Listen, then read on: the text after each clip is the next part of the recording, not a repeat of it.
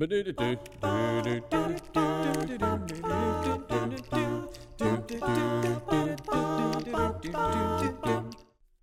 hello. Welcome back to the podcast. This is Jonathan Edwards, pure and simple bible dot com. And I'm grateful to once again have the opportunity to have a Bible conversation, and you get to participate in that by listening and considering the scriptures and be like the Bereans and search them to make sure the things that are said are true. Now, uh, we're in part three of a mini-series with Brother Glenn Osborne called Who is Our God? And if you haven't listened to part one and two, please stop this episode. Just put it on pause. Go back. First, subscribe if you haven't already. But then listen to part one and two, and then come back and listen to this, because you'll miss a whole lot of great stuff before we get into this third episode. So, uh, if you're ready then, let's begin, shall we? Let's jump back into the podcast. Brother, one of my dearest friends um, is Wani Chan, and he's mm-hmm. a preacher. He lives in Cambodia, and Wani's personal story is incredible, um, just the way that he survived and um, thrived.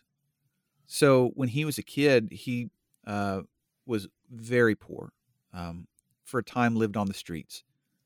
And during one of their festivals, they had food. I believe it was sticky rice, um, and it's in bamboo shoots. But people would bring sticky rice to the um, the pagoda or the temple, mm-hmm. and they would leave just piles of this stuff for the Buddha. And the Buddha has been dead for um, nearly twenty-five hundred years, I believe. And so all of this food is going to go bad. And mm. Wani, who uh, I think he was, you know, maybe nine or ten years old, was so hungry that he stole one. And right. the the monk of the temple, if I if I can remember the story right, it's been a long time since I've heard this, but the the monk of the temple saw him steal it and picked up a brick and threw it and hit Wani in the back of the head. And he still has the scar from that till this day. Uh, on the back of his head, where um, this this brick cut him open because he stole wow. some rice. And I share that just to say, you know, when I'm I'm able to see this image, and others could probably look up on Google, you know, image of some sort of a feast, you know, whether it's Hindu or or Buddhist or um, some faith, Sikh, where people are are offering these food or just trays of foods to these idols. It's tragic uh, with the amount of poverty that's around them, that they would give this to an unknown, or rather to this idol, and just let it go to waste instead of helping those around them. And that's a really, that's a very real, tangible example of, of here two thousand years later. It's still going on. It wasn't just back then, but it happens today. Right.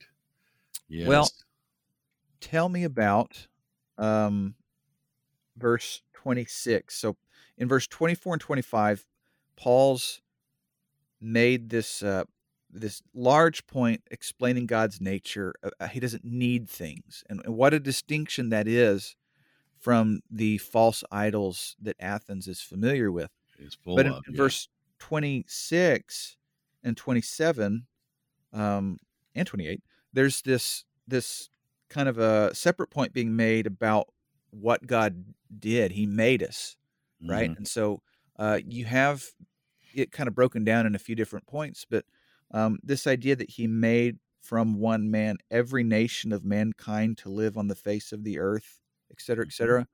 What was Paul trying to teach the Athenians in that message? Uh, well, I think he's trying to explain to those who would naturally then come to the question, well, if God is over everything and he doesn't need anything, then how do we relate to him? You know, in what ways do we relate to him? If he doesn't need us, then what what are we to do? And he he Paul begins to explain that God made man. Uh, he he he made of every nation of mankind to live uh, all over the earth, having to, uh, appointed their previous times and boundaries for their habitation, and if they would seek God. In other words, he he. He goes and he says, there is, there's a place for religion. It's not that it's, but it's not from your hands. It's not a physical, he's not a physical God served by physical temple, by physical food. It's, it's a spiritual God. He's over everything. And so he says to them that, and he wants, he got, God put it in their heart. He said, if they would seek God, if perhaps they may grope and find him, though he is not far from any of us. So Paul begins to explain to them the man's relationship with God. If it's not physical, then it must be spiritual. It must be seeking God. God made man from the dust of the ground and breathed into his nostrils the breath of life, Genesis two seven. And he made a woman out of a man's rib, Genesis two twenty-two. He made a man, and he created us, and he made us all the same. So he's teaching a universal God once again over all mankind, a God who could unify everybody and not just be a local deity. So he appointed all of these things. He, he sets down nations. He he brings them up. He he destroys them. He enlarges it. Job twelve twenty-three. He's in control of everything mm. and all the boundaries of all people. So there's uh, in Daniel four and verse thirty-five, he says, all the inhabitants of the earth are reputed as nothing. He does according to his will in the army of heaven and among the inhabitants of the earth. No one can resist his hand or say to him, what have you done? In other words, you can't make God accountable for or any of this. So he's he's beginning to humble them and say, this God who is above everybody, above every nation, he's not far from any of us. He is a personal God. Yeah. In Jeremiah twenty-three and verse twenty-three, I am a God near at hand, says the Lord, not a God afar off. Can anyone hide himself in a secret place that I shall not see him, says the Lord? Do I not fill heaven and earth, says the Lord? So you know, in Genesis three, Adam and Eve found out they couldn't hide from God. And he's saying in today's realm, neither can we. I am a God not afar off. I am a God who is near. So what a, Paul, what a, what a juxtaposition, right, of this all-knowing, all-seeing, uh, omnipotent, you know, all-powerful God who says, uh, I'm not far away from you. Right. I, I could only imagine what it must have been like to be an Athenian listening to this, because first, their gods weren't all powerful. They they had limitations. And so the distinction is how much bigger God is than your little gods, but then how much closer God is than your little gods, because their right. gods were about as far away as one could possibly be. They had to placate and, you know. Well, they were definitely distant and not... not personal right. at all. Right. Um, and so uh, that, that, where can I go from your spirit? Where can I flee from your presence? Uh, Psalms one thirty-nine. Mm-hmm. And mm-hmm. so, uh, and verse seven through twelve. So the whole point is, is Paul is, is, is, is explaining to them that the God, uh, which was unknown, is a God who is not far from anyone. Uh, he is the one in him we live, move, and have our very being. So uh, he began to to come down and say, he's he is right here, right now. And so that was very different to them. why do you, why did Paul use their prophets' words? Or I'm sorry, not prophets, poets. Um, uh-huh. Here he is proclaiming God, but then he's quoting Athenian poets. What's that about? Yeah. Well, I think he's saying the truth is, is, you know, people have tried to ascertain it. And all he's doing, I think, is connecting and saying, we all knew this essential truth to be something that is right. Uh, even as some of your own poets said, we are his children. They, they knew that God made them. It was something outside of themselves. Uh, but they, Paul is just, I think, reconfirming the fact that we all kind of know this, but It, but it, this this this uh, enigmatic truth that just hangs out there is really a big deal, you know. And so he's saying, you guys kind of hint at this, but it's really the truth that yeah. that we are his children, and, and truly.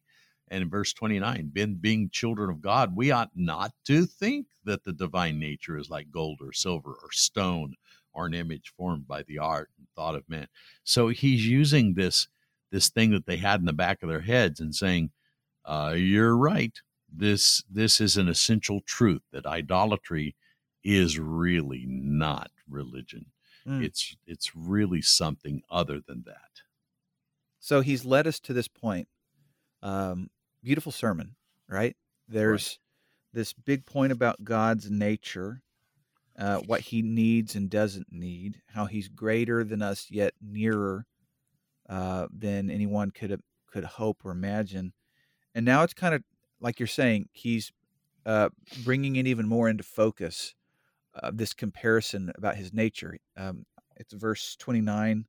Uh, we ought not to think that the divine being is like gold or silver or stone, an image formed by the art and imagination of man. Uh, you have a couple of verses here from John four and Isaiah forty, I think are really helpful. What do those verses say, and, and what's Paul's message here to the Athenians? Uh, uh, yes, in John, he's answering, you know, he's teaching positive Christian doctrine here, and he just says God is spirit, and those who worship him must worship in spirit and in truth, John four, twenty-three, twenty-four. And Isaiah forty also, verse eighteen through thirty-one, God is not like man and has neither the wants nor the needs we have. So God is spirit, and that is the nature of the true God. He is not an idol. He's not served by human hands. He doesn't need a house. He does, he's not these little bitty gods of all the little things that you interact with. He is a God above heaven and earth. He is a spirit, and those who worship him must worship him in spirit and truth. I think he's just destroying, if you will, the concept that idolatry is in any part really religious. Yeah. That God is spirit. And that's the point that needs to be made. The only way to connect through him is with your spirit. Those who worship him must worship in spirit or with spirit and truth. In the in the Greek there, he's a, with our spirit, with in a spiritual way and in truth. So in John twenty-four, twenty-three, and twenty-four, he's really insisting that they have a genuine, authentic spiritual worship. This is how God is honored, and telling them the nature of the true God and how we relate to him. You know, uh, your study at this point turns into a, a, a modern reflection. You're, you're asking us to reflect on the question, who is our God? Mm-hmm. And hopefully after the sermon in Acts seventeen, we're all able to ask ourselves that question and hopefully answer it honestly. Um, I'm going to ask one more question about the text itself. It's not okay. in your notes, so I'm going to put you on the spot. Okay. But uh, I'm curious about, it, it seems like the Athenians up to this point, you know, nobody's interrupted him. Nobody's, so they're, they're kind of following uh, his logic, his reasoning, and it seems that this is a reasonable piece of information that he's bringing.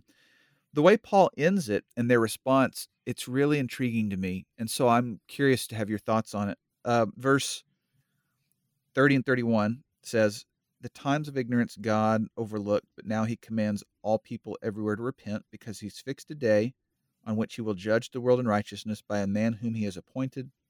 And of this he has given assurance to all by raising him from the dead. And notice what happens next. Verse thirty-two. Now when they all heard of the resurrection of the dead, some mocked, but others said, we will hear you again about this. So Paul went out from their midst. And then some people do follow him, and they want to hear more about it. But it's interesting that it was the resurrection that caused some of the Athenians to mock. It wasn't that there was an all-powerful God. It wasn't that God didn't need worship. It wasn't that God made us all and we're all, you know, of one blood, and that God wasn't or is not from gold, silver, stone. It was that God can raise the dead. Mm-hmm. What, why is that point the stumbling block for the for the Greeks, um, or foolishness rather for the Greeks? It's a stumbling block for the Jews, according to First Corinthians. But why is it foolishness and these other points? Why are they not foolishness? Well, I, yeah, that's a, that's a, now that's a good question.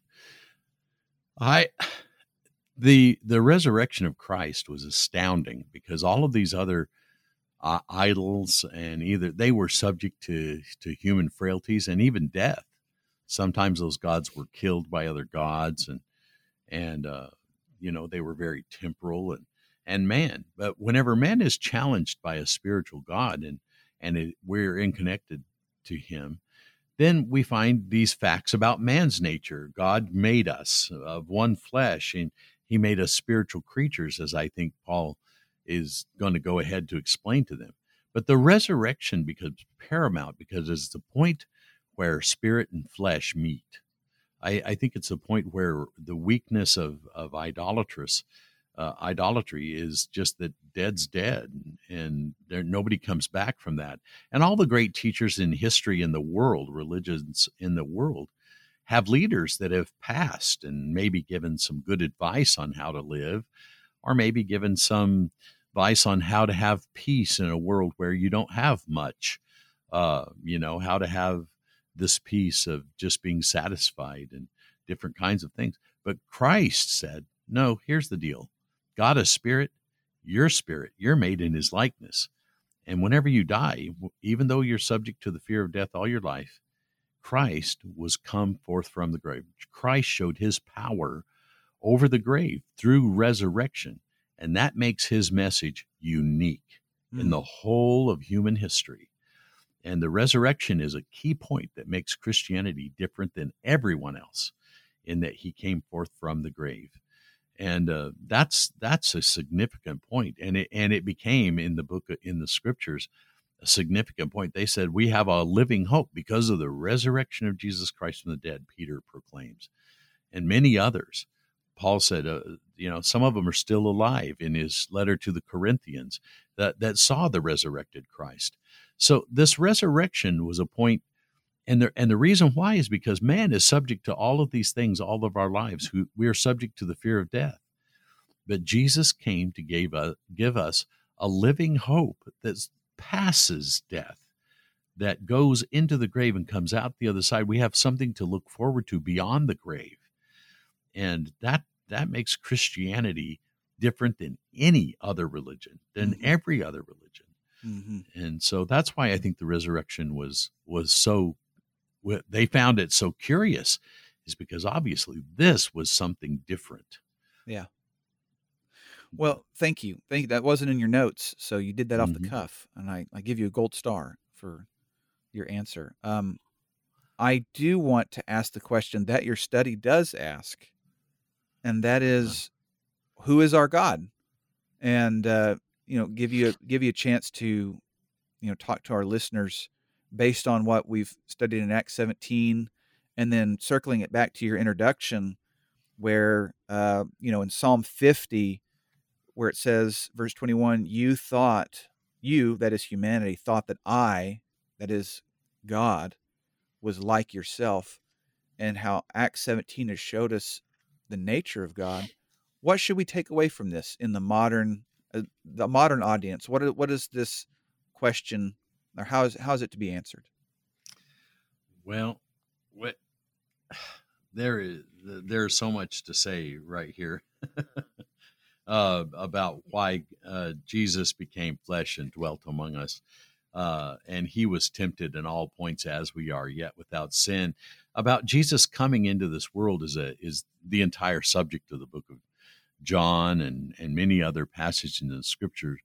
But God, is, Jesus is just so different than any idol, Id, idolatry in all of its ways. And whenever Paul began to preach about the resurrection of Christ, it was so different. And so then they were going to hear about the incarnation of, of God, or God with us. And John tells us, Uh, God became flesh and dwelt among us, and we beheld him. So Jesus's combination of coming to the earth as a spirit God, as a as a God, and teaching us about spiritual things and about spiritual worship and spiritual life. Uh, he was tempted in all points as we are, yet without sin. And he had to he had to take flesh. It, blood, not blood of bulls and goats, but for this reason, he's a mediator of a new covenant, because uh, because of his sinlessness, his holiness in in a life as he lived his life, and so that's that's why that this is so different. Is that Paul was going to have an opportunity through the fact of the resurrection to talk about everything man is powerless over, God is powerful over. He walked on water. He defied gravity. He he he can feed hunger. He can uh, do all of these wonderful things, heal illnesses, all these things that man were subject to, and even death, even death uh, was something that in Jesus Christ he gives us the power to have a living hope for a resurrected life, uh, eternal. And so Christ is different. That's who our God is. He's a God who cares about us, who desires all men to be saved, who came, took flesh, as Colossians says, humbled himself to the point of death, and was resurrected to show his power over the grave and give us a living hope and a, and something to look forward to in the future. Our God is a wonderful God who loves us, who is not unaware of our plight of being human, but tells us to look at things above, not the things that are of this earth, who tells us to lay up treasures in heaven, not those things that are here on earth. And he is a he is a God that is worthy. Uh, he is the God of everything. And so we have no insufficiency in Christ at all. He's a God who cares, who sent Jesus to die for us, and through his resurrection furnished proof to all men by raising him from the dead. John twenty says, these things are written that you might believe, and that believing you might have life in his name. John twenty, verse thirty and thirty-one. So these things were written so that we could believe and have have this eternal life uh, in Christ Jesus. Amen. Amen and amen. I appreciate that. I'm looking forward to, in the, the next phase of, of this for me is to, um, I re-listen to them and edit the podcast. Okay. And that uh, final phrase, I'm really looking forward to just getting to soak it in one more time. I think it's easy. I, and I'm a preacher. I, I'm around this every day, but it's still good for me just to sit and be reminded of who our God is and who Jesus is and what he has done for us. And so thank you for taking that moment to kind of lay it out, that there's something very special, uniquely special about our risen Savior um, to any other worldview or faith out there. And so th- that was very special to get to hear. Thank you. Oh, man, thank you for having me. And thank you for letting me confess Christ, because he, he is. It's amazing that our God combined, uh, became man so that he could take man and, and save him, uh, save his spirit for eternal life. So that's wonderful. It is wonderful. What he is. It is. Well, brother, we're about wrapped up. Um, so okay. I guess I will just say before we finish the recording, thank you for joining me, and I look forward to the next time that we get the chance to talk about the Bible together. Well, me too. I thank you for having me, and most of all, I hope it, it, it helps us understand the impact that Paul's sermon had here was was just sent a, sent a, a reverberations throughout the world, that this unknown God is now known, and the resurrection was a point that was unfamiliar to any of the idols.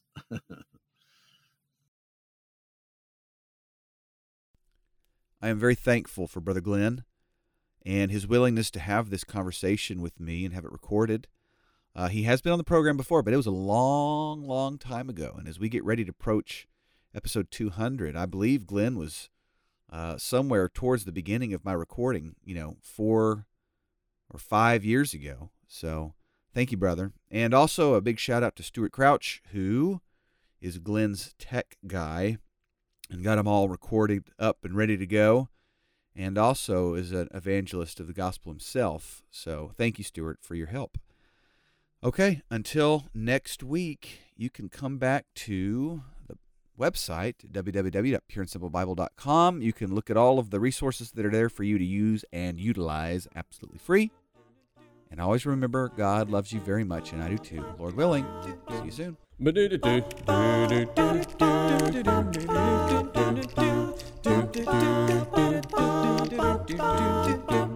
I'm here to tell you a story, a story that is true, about a judge by the name of Gideon. He was a man like me and you. Well, his rooms in some...